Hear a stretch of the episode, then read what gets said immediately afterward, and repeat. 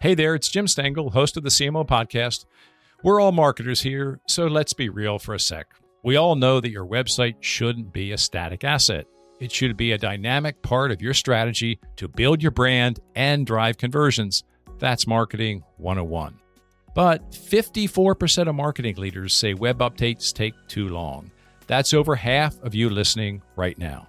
And that's where Webflow comes in. Their visual first platform allows you to build, launch, and optimize web pages fast. That means you can set ambitious marketing goals and your site can rise to that challenge.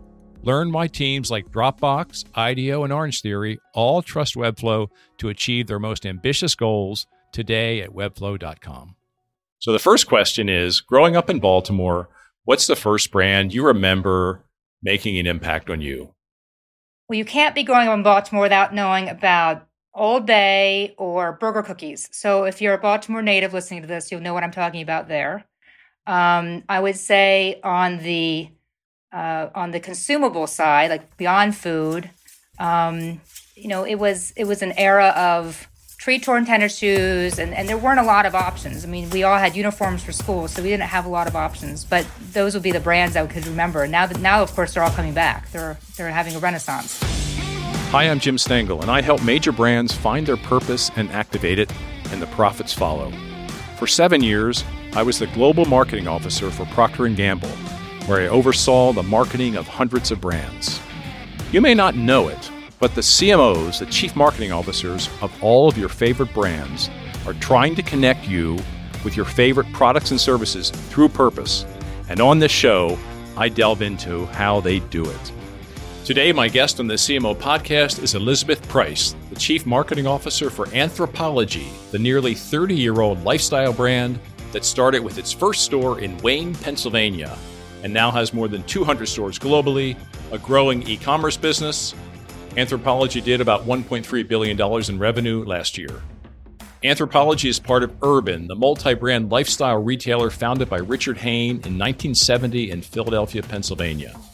Other brands in the Urban portfolio include Urban Outfitters, Free People, Terrain, and Nuuly. My guest Elizabeth loves lifestyle, fashion, and beauty. She has worked at Saks Fifth Avenue, J. Crew, the Estee Lauder Companies, BH Cosmetics, and now Anthropologie for the past 16 months. This is my conversation with Elizabeth Preis.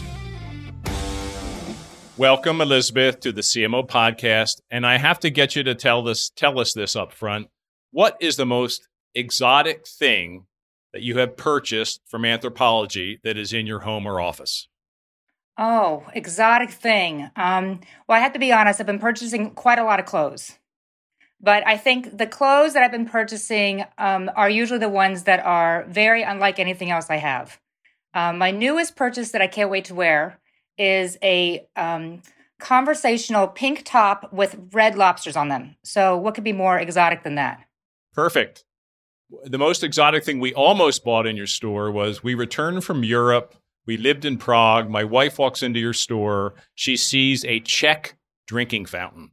Oh so, you know, we almost bought it. We didn't, but we'll get into Anthropologie in our family later. There's a lot of good stories in your. But, but uh, I but I think what's interesting, Jim, is that you've just articulated like the special part of Anthropologie, which is that you don't know what you're going to find when you walk into that store, but it's something that's like a piece of magic. And it, it created a memory, and you were able to actually recount it. How many you know, months, years, whatever later, and you still remember that. You remember the store, you remember what it is you saw, you remember how special it felt, and it and it spoke to you. Yeah, well, I mean, as long as we're there, my wife used to take our daughter there every year for her birthday to just be in the store and look at stuff together and buy her something.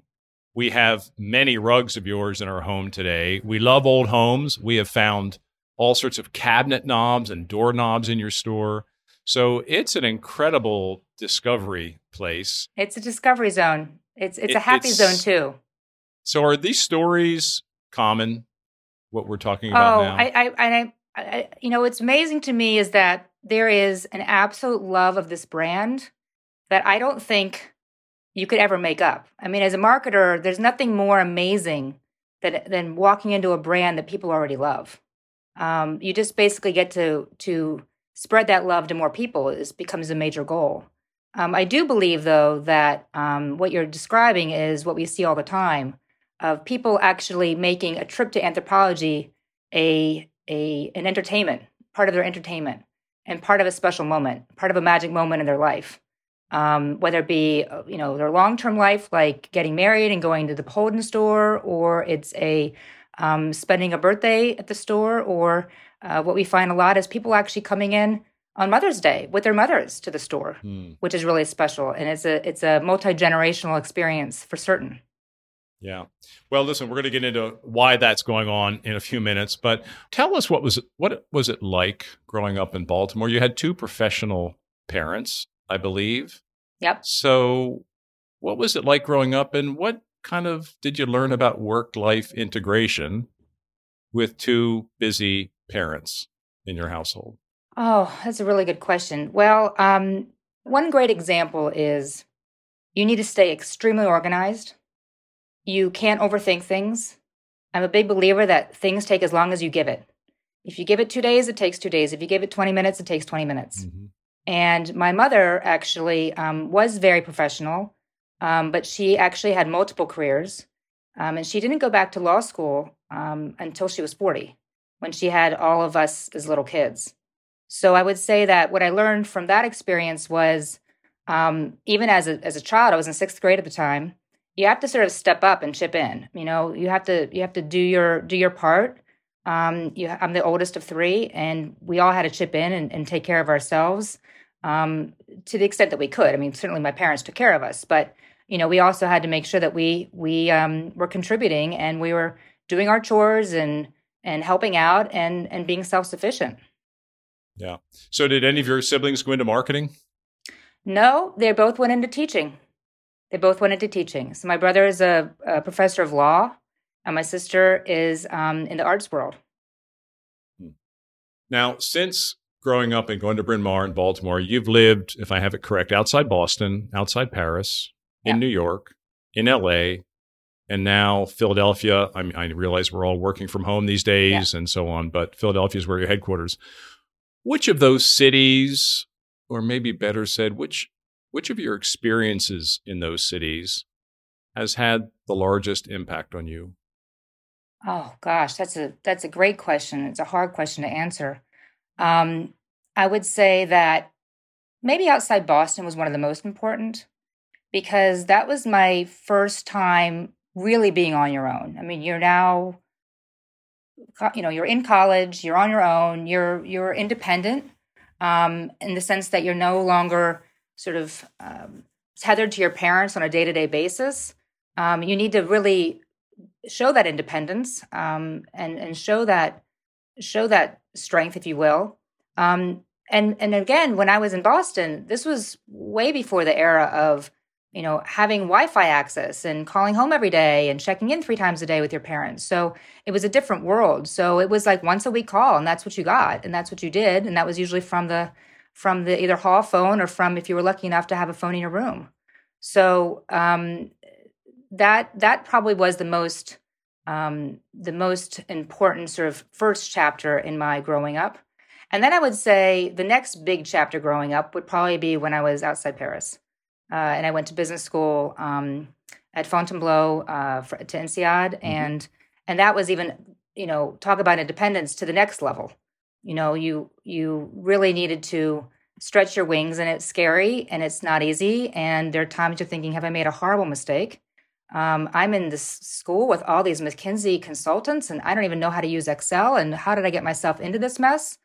And then you realize your only goal is to get yourself out of the mess and just get through it and um, and I remember you know calling home very in very occasionally because again it was super expensive and not easy to do back then. And I just remember telling my parents, "This is like a different league. I mean, these people are smart. These people are able. Um, they've had so many more life experiences than I have. They've had so much more professional experience than I have." And my mother just said, "Honey, just get through it. Just like you don't need to be the top of the class. Just get through it." Just think you're going to learn more from this than they will because you had more to learn from this than they did. Sounds like a good Baltimore mom. Yes. both my mom and my dad. I have to say, I, I got pretty lucky on that front. There's no question about that. Good pragmatic advice. Elizabeth, your career after INSEAD has taken you in this incredible journey.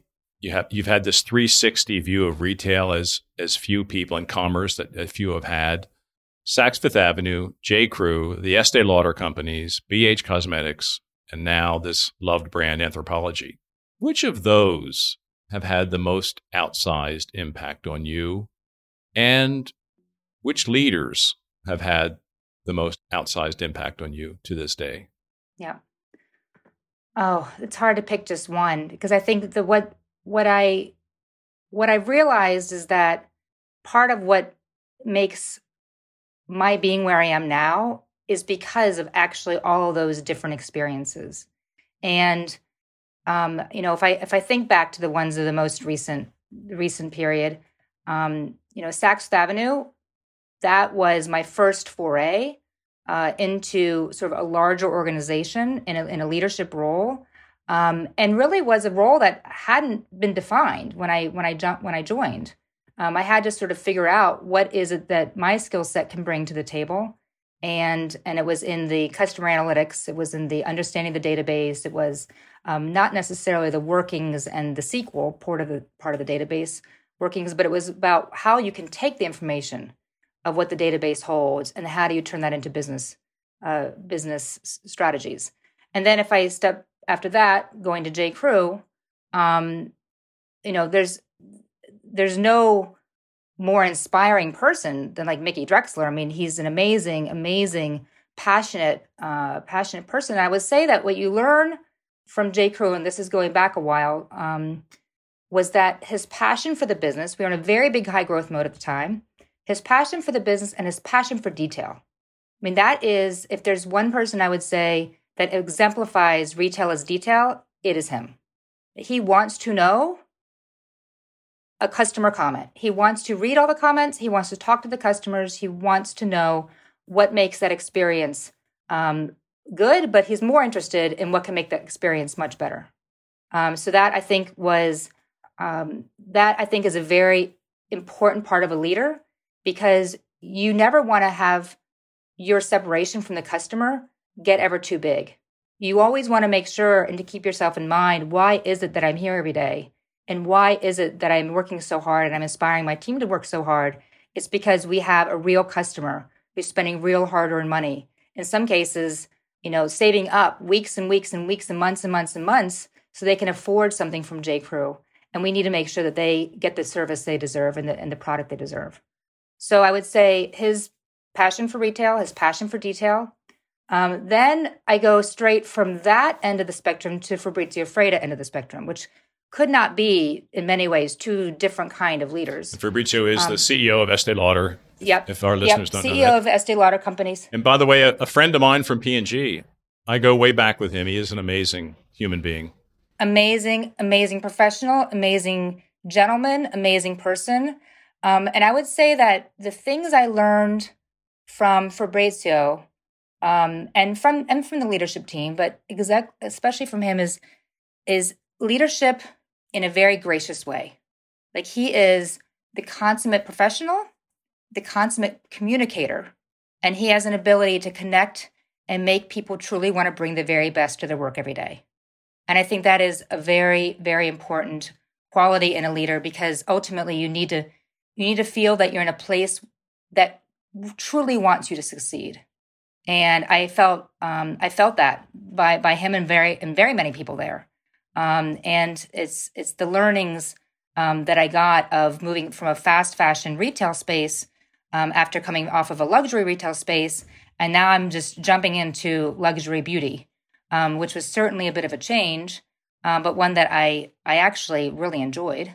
Um, it was, in my in, in, my opinion, it was a much more sort of strategic, um, thoughtful approach.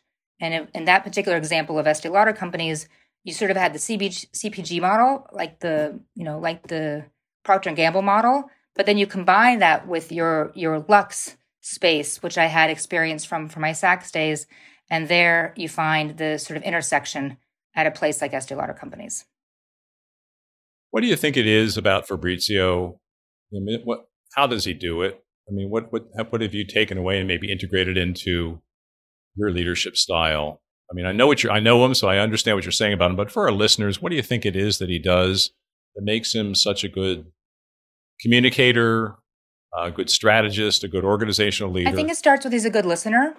I think he starts as a good listener, and he's also extremely um, patient. I mean, he was a teacher also, and I think that he, when he came on board, it was before I joined, so he was already there when I joined.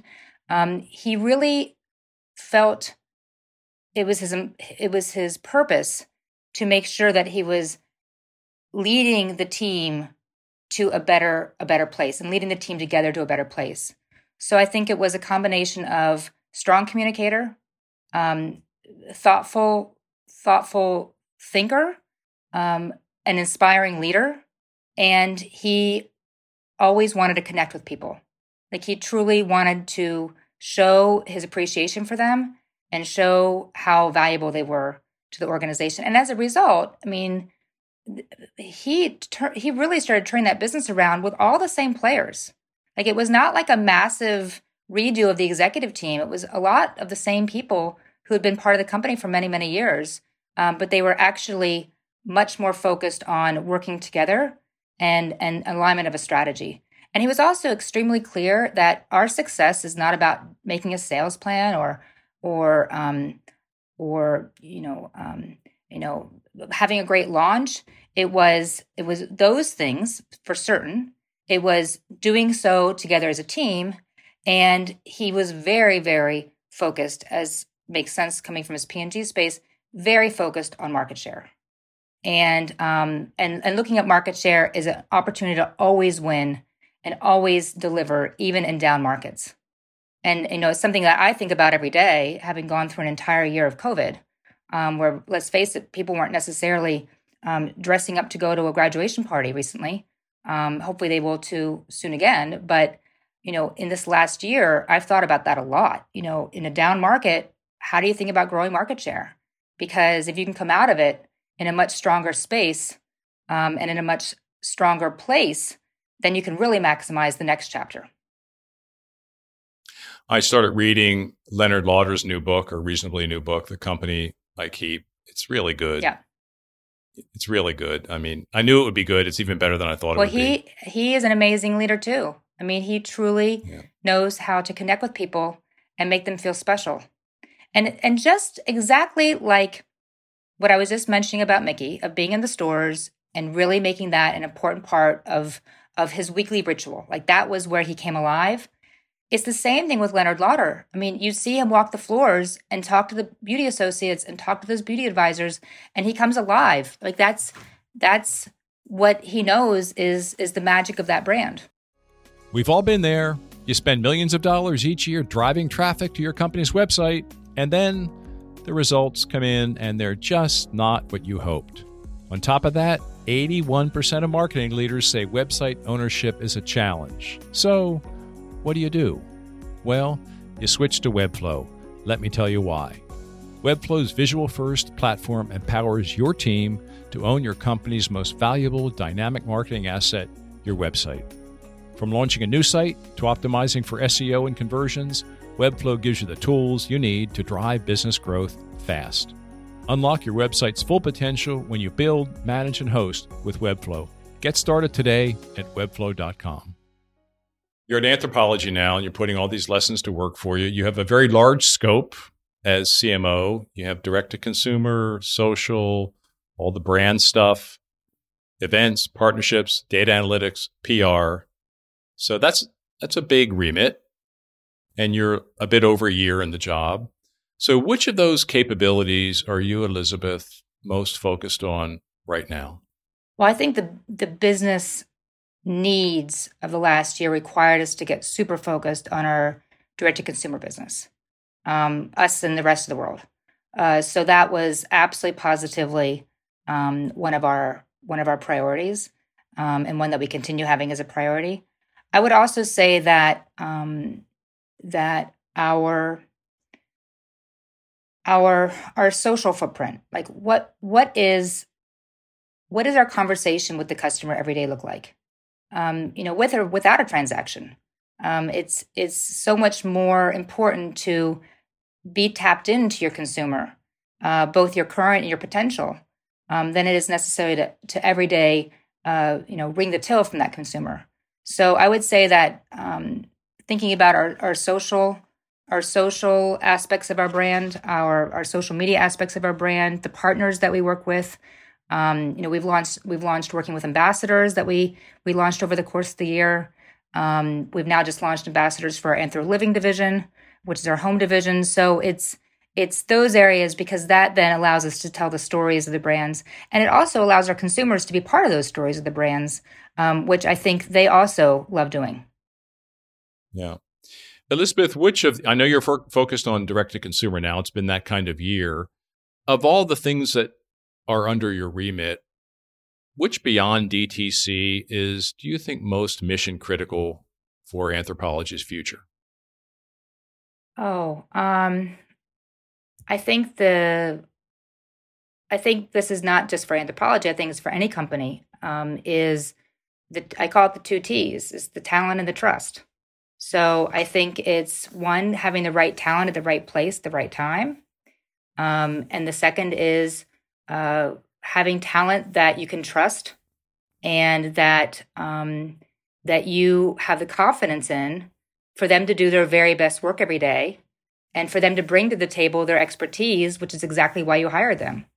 And I think if if I think back to where I've had my cha- most challenging professional, um, you know, challenging moments, challenging times.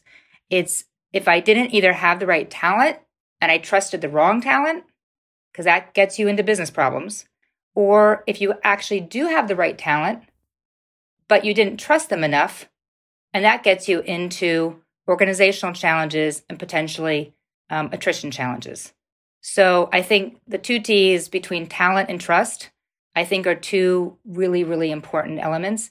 And it's funny how interconnected they are because if you do have the right talent and you can you can trust them with their experience and their expertise to bring to the table, then that is the magic. That's when the magic can happen. Um, and then they trust you too. You know, the trust works both ways. They trust you to keep guiding them to a better future. Can you click down a bit more on that? I want to pause there, Elizabeth. Talent and trust, very powerful uh, concepts. Could you help our listeners a bit with how you do that? You know, you're you're you're now in your second year in Anthropologie. What? How do you spend your time? How do you make sure your organization understands that? How do you know you're achieving it?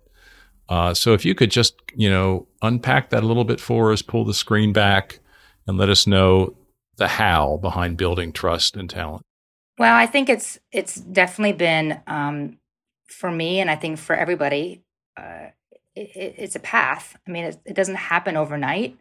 And if I think about when I was an early an early manager, you know, managing just a few people, um, you know, I think the, the natural tendency is you tell people what to do. Like, tell them what to do. I want you to do X, X.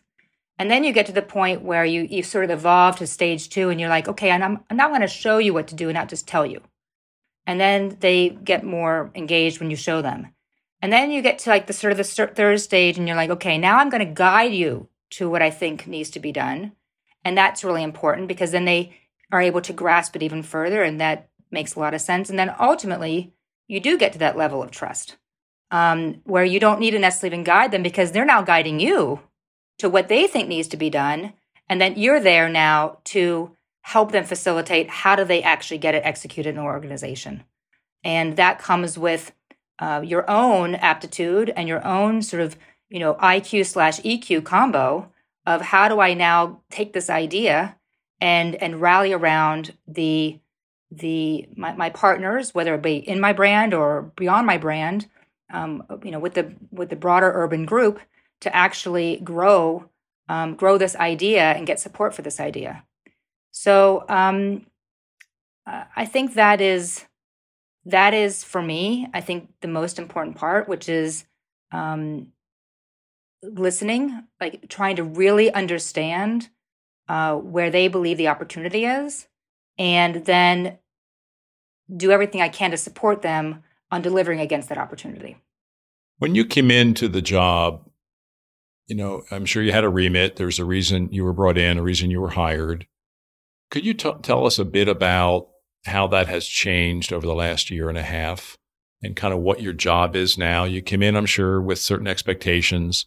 People are endlessly curious about what CMOs do, and it is a bit different by company and certainly by industry. So, could you tell us a bit about, you know, how, what you work on? If you had to put your time into buckets, what would they be? So my role was not one. Um, I was not replacing anybody. There was there was not my role established in the organization when I came in.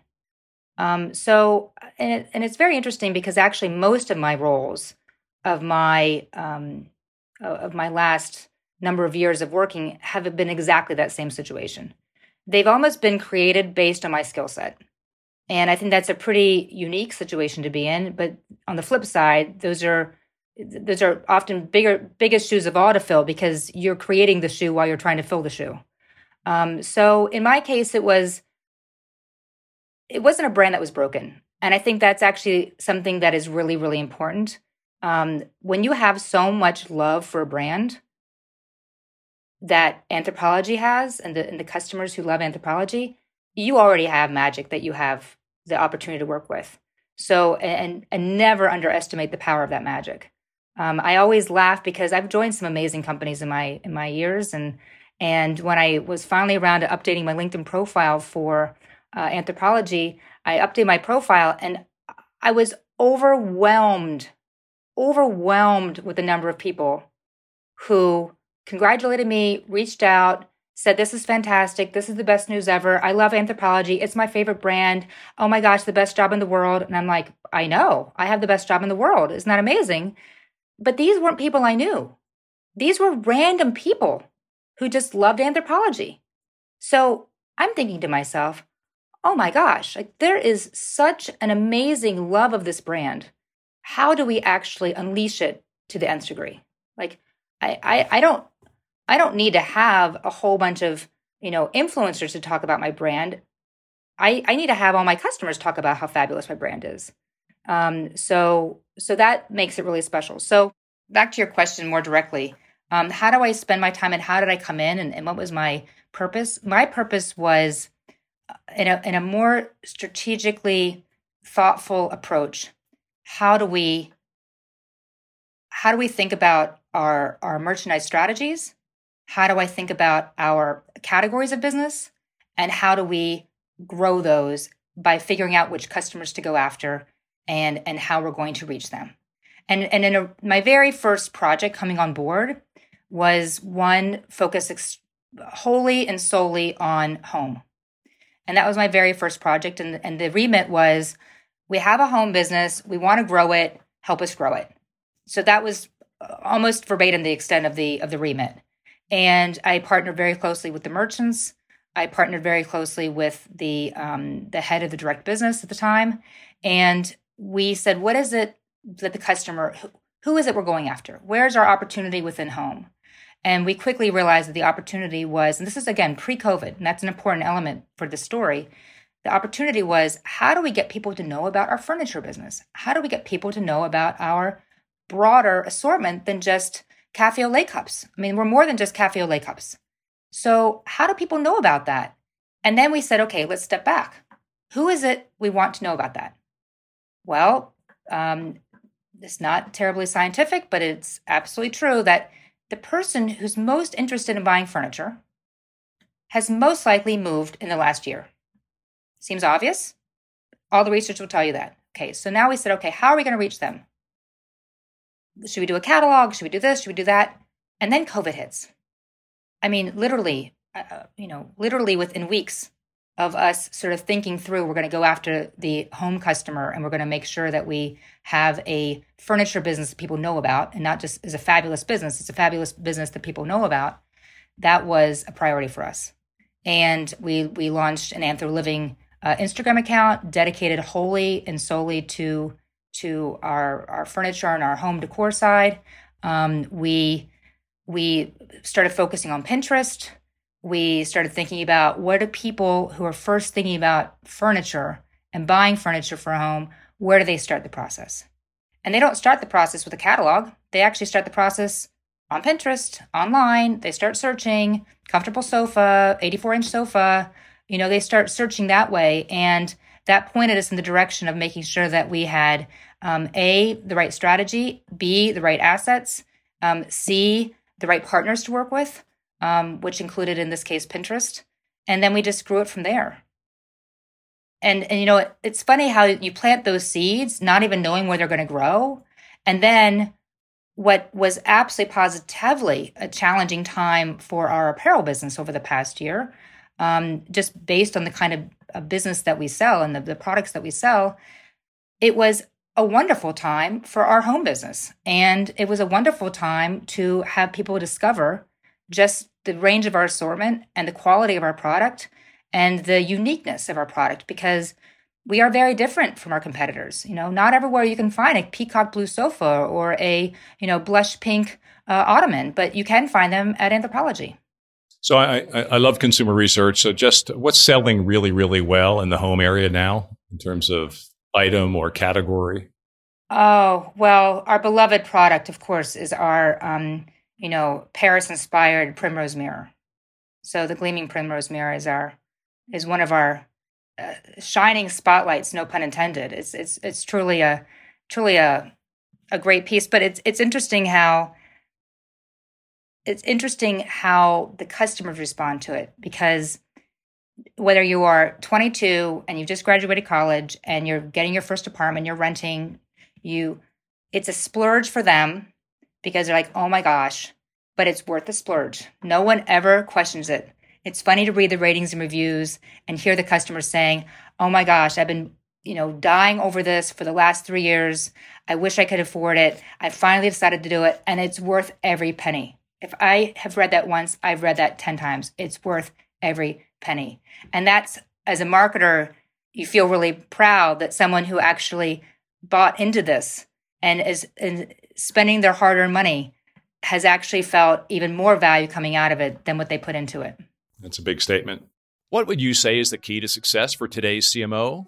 If you said data, you wouldn't be the only one. At Deloitte, however, we believe data is only half of the equation. The other half, story. Because data is the language of business, but story is the language of humans. And we believe the most successful CMOs know how to harness the power of both data and story. To learn more about Deloitte's CMO program and how we can help today's CMOs succeed, Visit cmo.deloitte.com. Hey, you know, you referred to the crazy year we've all had, and you know, you're in retail. It was a tough year for retail. You fared as well as most. Uh, sales were down, but you hung in there. What have you done, Elizabeth, to keep your team over this time creative, energized, optimistic, fresh? First and foremost, I think in times like this, you have to have as much communication as possible. I think that's really, really important. Um, people need to know that they matter. People need to know that they're heard. People need to know that they have a place uh, and they have a home and that they are safe in that home. And I think that's really, really important. You know, a lot of people who work for Anthropologie and urban outfitters and free people you know a lot of our um, a lot of our teams are young and they live alone and they don't have a partner or um, or or someone to sort of lean on and talk to outside of the workday. Um, so for many of our associates across the whole Urban Inc., uh, the, their work represented more than just their work. It also represented um, their social life and their and their friendships. So keeping those alive is really important. And the other thing is, um, and this is something that I just uh, that I just put into place probably summer, starting summer of last year. And it was, I call a marketing meetup. And it's with no agenda, there is no deliverable, there is no expectation, there is no pre read, and there is no post meetup survey that needs to be filled out and submitted. It is a time for people to just visit and speak to one another to in a in a very pale way, in a very very pale comparison to real life, try to emulate or try to be a substitute for, hey, why don't we grab a coffee together? Or why don't we walk over to the canteen together? Or why don't we, um, hey, you're walking down to that meeting, let's walk together and how was your weekend? Those parts of our life have all but gone away. And, you know, my brother, who's a law professor, and you know, his life turned upside down too when this all happened. Um, he he made a he made a point to say to me, which I think is a really, really good analogy. In today's world, we are eight hours, if not more, a day, brick on brick on brick on brick. It's meeting on meeting on meeting on meeting. And it's all dense and intense and hard, hard stuff we're doing every day. And there's no mortar. There's no mortar between all those bricks. And it's the mortar that actually keeps those bricks stabilized. And so, in my funny, you know, weird way, I'm trying to infuse a little mortar into our week, into our day, by at least making sure that people are coming to work not only for what they can contribute, but also for them being themselves and, and being valued as contributors themselves. That's beautifully said. And I couldn't agree more. Communication, care, kindness, flexibility. This is what's needed more than ever right now. Elizabeth, before we run into the last part of this segment, the last part of this podcast, I want to ask you about the magic of this brand. You used that word, you know, a few moments ago. The brand is coming up on 30 years old. It has a very interesting origin story. And it has stayed, as much as I can tell, pretty true to the original catalyst of the brand. That's not easy to do Mm-mm. over five years, much less 30. So, could you speak a bit about the importance of that origin story, the importance of that purpose. If you, we talk a lot about purpose on this podcast, and what we can learn about keeping that fresh and evolving while true to its origin over the 30 years, and yeah. speak a little bit more about the magic here yeah. that you felt when you came in and you continue to feel. Yeah, I think what makes um, Anthropologie special and unique is that it doesn't subscribe to the quote unquote more traditional um, successful paths of operations.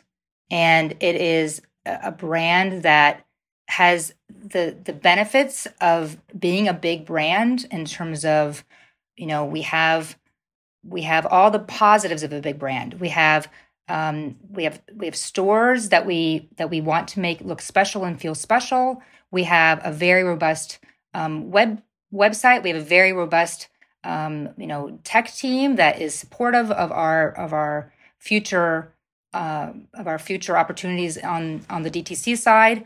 Um, we have all sort of the infrastructure, if you will, that a bigger company would benefit from. But we also have the the speed and the quirkiness of a small startup. And I think that part is what makes the magic of the brand and has retained the magic of the brand for so many years. I also think that um, you know when we when the when the merchants are going to Dubai's, they're not thinking always like there should be five thousand units, there should be seven. Like how many could we sell? It's they're thinking more along the, like how special is this? Like how special and how much is this going to delight the customer? And is this one of those items that cannot be found anywhere else? not just that the product and the brand can't be found anywhere else, but is this a product? Is this something that can only be Anthropologie? Because that is what makes it so special. Um, and I would also say that, you know, for, and this is from a marketer saying this, so this is saying something is, um, and something that I actually learned a lot from Fabrizio Freda as well, which is one of the risks you can have as a company in, in using its data is you all of a sudden let data lead your decision making. And I think that's very, very, very dangerous because, first and foremost, data is by definition historical. And if you're in a business that is all about inspiring and, and, and inspiring your future and inspiring your customers and showing them the aspiration of what could be, then by definition, that may not ever be in any data set. So if you're constantly going back to the data to try to tell you what the future should look like, you're in a bit of a uh, you're in a bit of a conundrum. Like that may not be the best way to go about it. What Fabrizio always used to say, and, and I and I firmly believe this as well, is that you can be a data, um, you could be data led. Sorry, that's not what he said. You could be data inspired, but creativity led. And I think there's actually nothing more similar way to describe Estee Lauder companies and Anthropologie than that one statement. We can be data inspired, but creativity led. And that I believe is what makes Anthropologie so special. And and you know, that aside, the other thing that makes it so special is just the people. Like the passion, the creativity. You know, we did something last holiday season which was showcasing about 30 of our own people on our Instagram feed. And we called it, you know, we called it afternoons. Um, we had afternoons at Anthro, and then we had a holidays at Anthro series. And these were tiny little low, you know, these were low production. These were not big production things. These are someone's iPhone at home uh, in front of on a tripod. And we showcased our own people doing what they do best. And, um, you know, in the case, it could be someone who's a visual design in charge of our visual design. What does he do best? He can show us how to get the, his his home ready for the holidays. And then we showcase somebody else who's been with the company for so long and she's in charge of product and she would show us her favorite ornaments over the years. It was mesmerizing. Like you you you couldn't believe just how interesting and how fun and you felt like someone's actually opened her door to her home, which she literally did, and showed you all of her favorite ornaments over the years and what the story was behind the ornament. You know, what was the story behind that fabulous seal or that crazy or that crazy turtle or that, you know, funny little horsehair mouse. I mean, there's stories behind all those things. And I think that's what makes Anthropologie so special because everyone um, that I've spoken to, at least in my in my life so far, if I say I work for Anthropologie, there's always a, oh my gosh, that's where I found my favorite fill in the blank. Fill in the blank. And to have that kind of heart share with with a consumer is, is pretty special. Yeah. You know, it's a leveraging your employees in a creative culture like yours is such a good idea. And I think other companies could learn from that. You know, the greatest creative companies in the world are filled with amazing people and people amazing want to learn people. about them. So yep. I just think it's a brilliant move of you to showcase your people last holiday season. And I can't wait to see what you do this holiday season. It was, it was really fun. And I think what was, we, we all thought it was a good idea execution's always a little more challenging than than the idea, which we figure that out too. Um, but the thing that was at least surprising to me was just how much the customers loved it. I mean, they loved, loved, loved seeing our real people. And if you go over and over and over, they would say, "You are, you have the most creative team there is. You have the most creative. Te- this is the most creative thing I've ever seen." You know, we had windows um, in all of our stores, we had a theme that had all these animals. And those windows, you may not know this, but those windows were actually created by people in the store. It's not like they're created all the all the installations are created at a central location shipped out. We don't do that.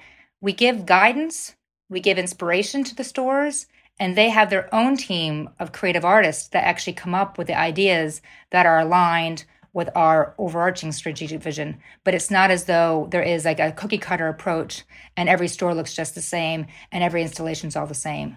So that that keeps it truly special and truly unique. I want to move to our last section of the podcast and what we are now calling the creative brief, where we hope to reveal interesting and mind opening insights from you, Elizabeth. If you were not a CMO, what would you be? Oh, if I was not a CMO, um, I would. I love teaching. I, I, would love to teach. I love to cook. I always think um, in my in my future world, uh, my my retirement plan is I want to go and study cooking, and go back to France and and study cooking because I could I can combine my love of French, my love of eating, and my my passion for cooking all together. So um, something that connects with other people too, though. I have to say, like that's why I like teaching.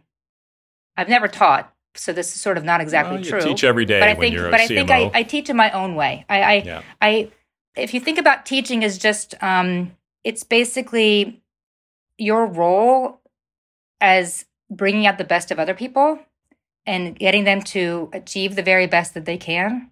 Then that is a role of a teacher. Right on. Right on. I was told in my early days at Procter and Gamble many years ago that every day you're a teacher and every interaction's a teaching moment when you're in business and marketing.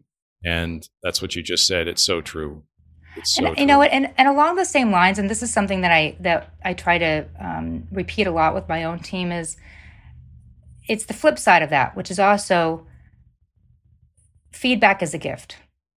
And I can't underscore that enough because I think there's a tendency to sort of shy away from receiving feedback, especially if it's not positive, and you feel your first instinct is to be defensive. Like, well, that's not true. Didn't they see that? And didn't they understand that? And I can't believe they said that.